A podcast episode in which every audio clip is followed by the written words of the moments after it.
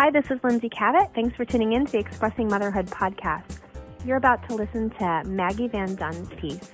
Maggie was a mom from Richmond, Vermont, and Maggie actually lost her battle to stage four breast cancer about two to three weeks before our show. And we really wanted to honor her. And so we reached out and found her friend Annie, who read her piece at the show. Maggie um, actually founded something called a nonprofit called Maggie's Bright Side, and it's a nonprofit dedicated to offering support to people living with cancer, like she did. You can find out more information on her blog um, at maggiesbrightside.com. So, without further ado, here is Maggie's friend Annie reading her piece and expressing motherhood. I'm actually the wrong person standing in this spot right now. Um, this spot tonight was for a woman named Maggie who applied for the show, like all of these other women, uh, months and months ago and was very excited to be with us tonight. Maggie has an important story to tell. And three weeks ago, um, we lost Maggie to metastatic breast cancer at the young age of 38. She leaves behind two small children and lots and lots of people who love her. So she's not with us tonight, but we want her words to live on. And so here she is.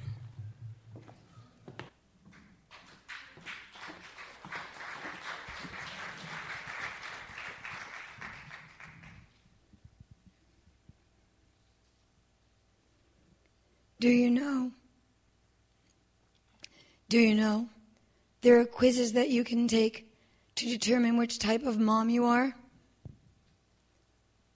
You've got your hot mess mom, your crunchy mom, your PTA mom, your parenting expert mom.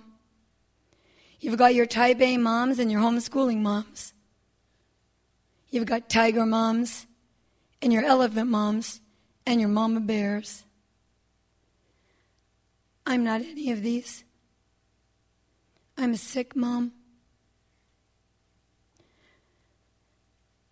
I'm a mom with terminal cancer. I'm a mom that may not get to see her kids grow up, but hope she does. I'm a warrior mom.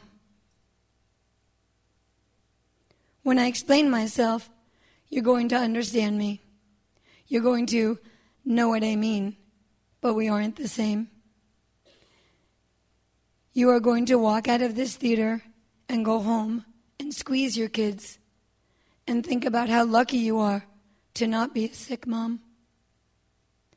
And I hope you never have to know what it's like to be one.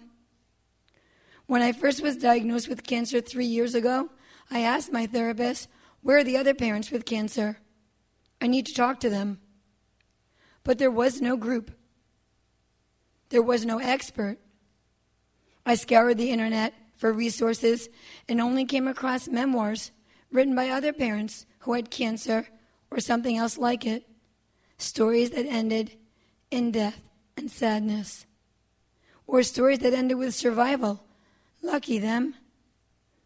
So, I've been making up my mom prototype as I go, trying to figure out what the right way to parent is at every step of the game. And listen, I'm crushing it.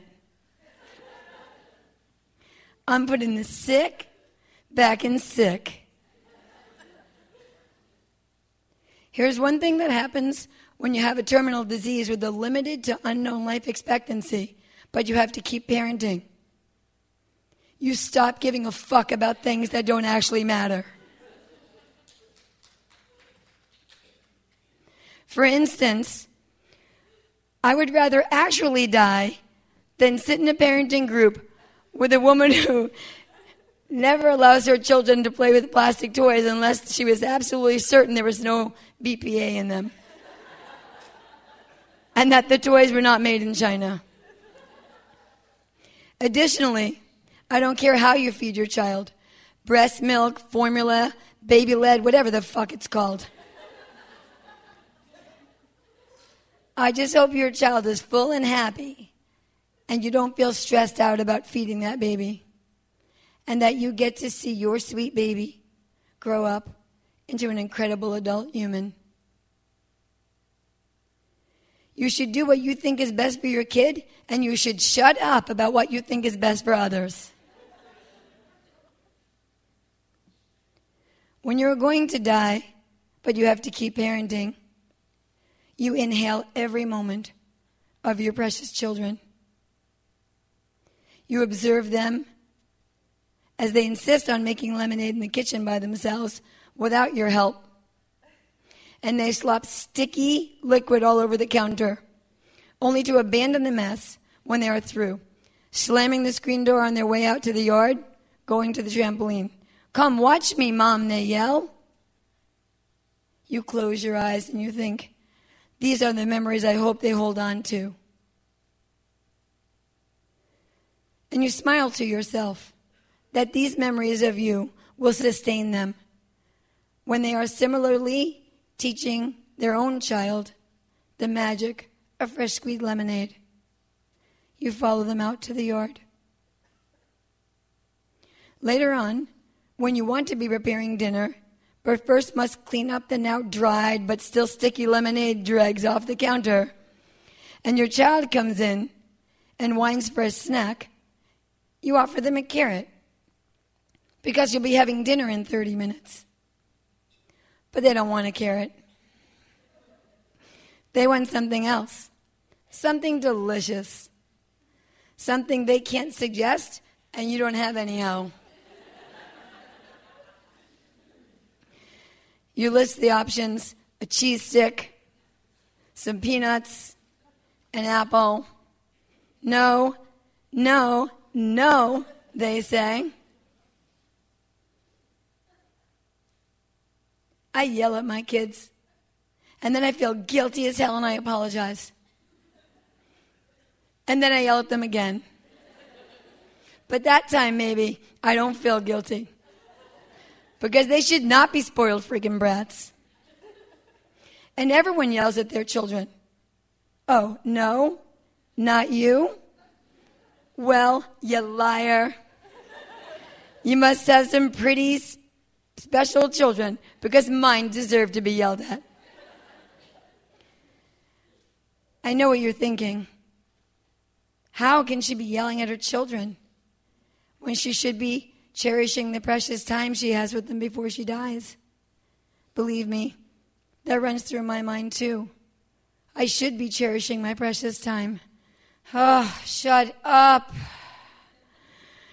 This reminds me of those endlessly sleepless nights with newborns when strangers tell you to cherish the fleeting moments and you want to throat punch them.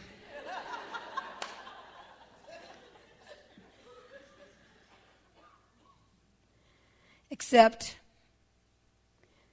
my time really is precious. And maybe those strangers are onto something. Still, I'm not going to be the sick mom and let my kids act like jerks because I am savoring my precious moments with them. None of us benefit from that farce. This is the part where you know what I mean but we aren't the same. So, go on home and squeeze your kids. Take your parenting quiz and figure out what type of mom you are. Or maybe you already know.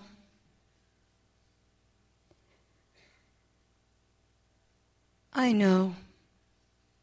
I'm the sick mom. And I'm telling you,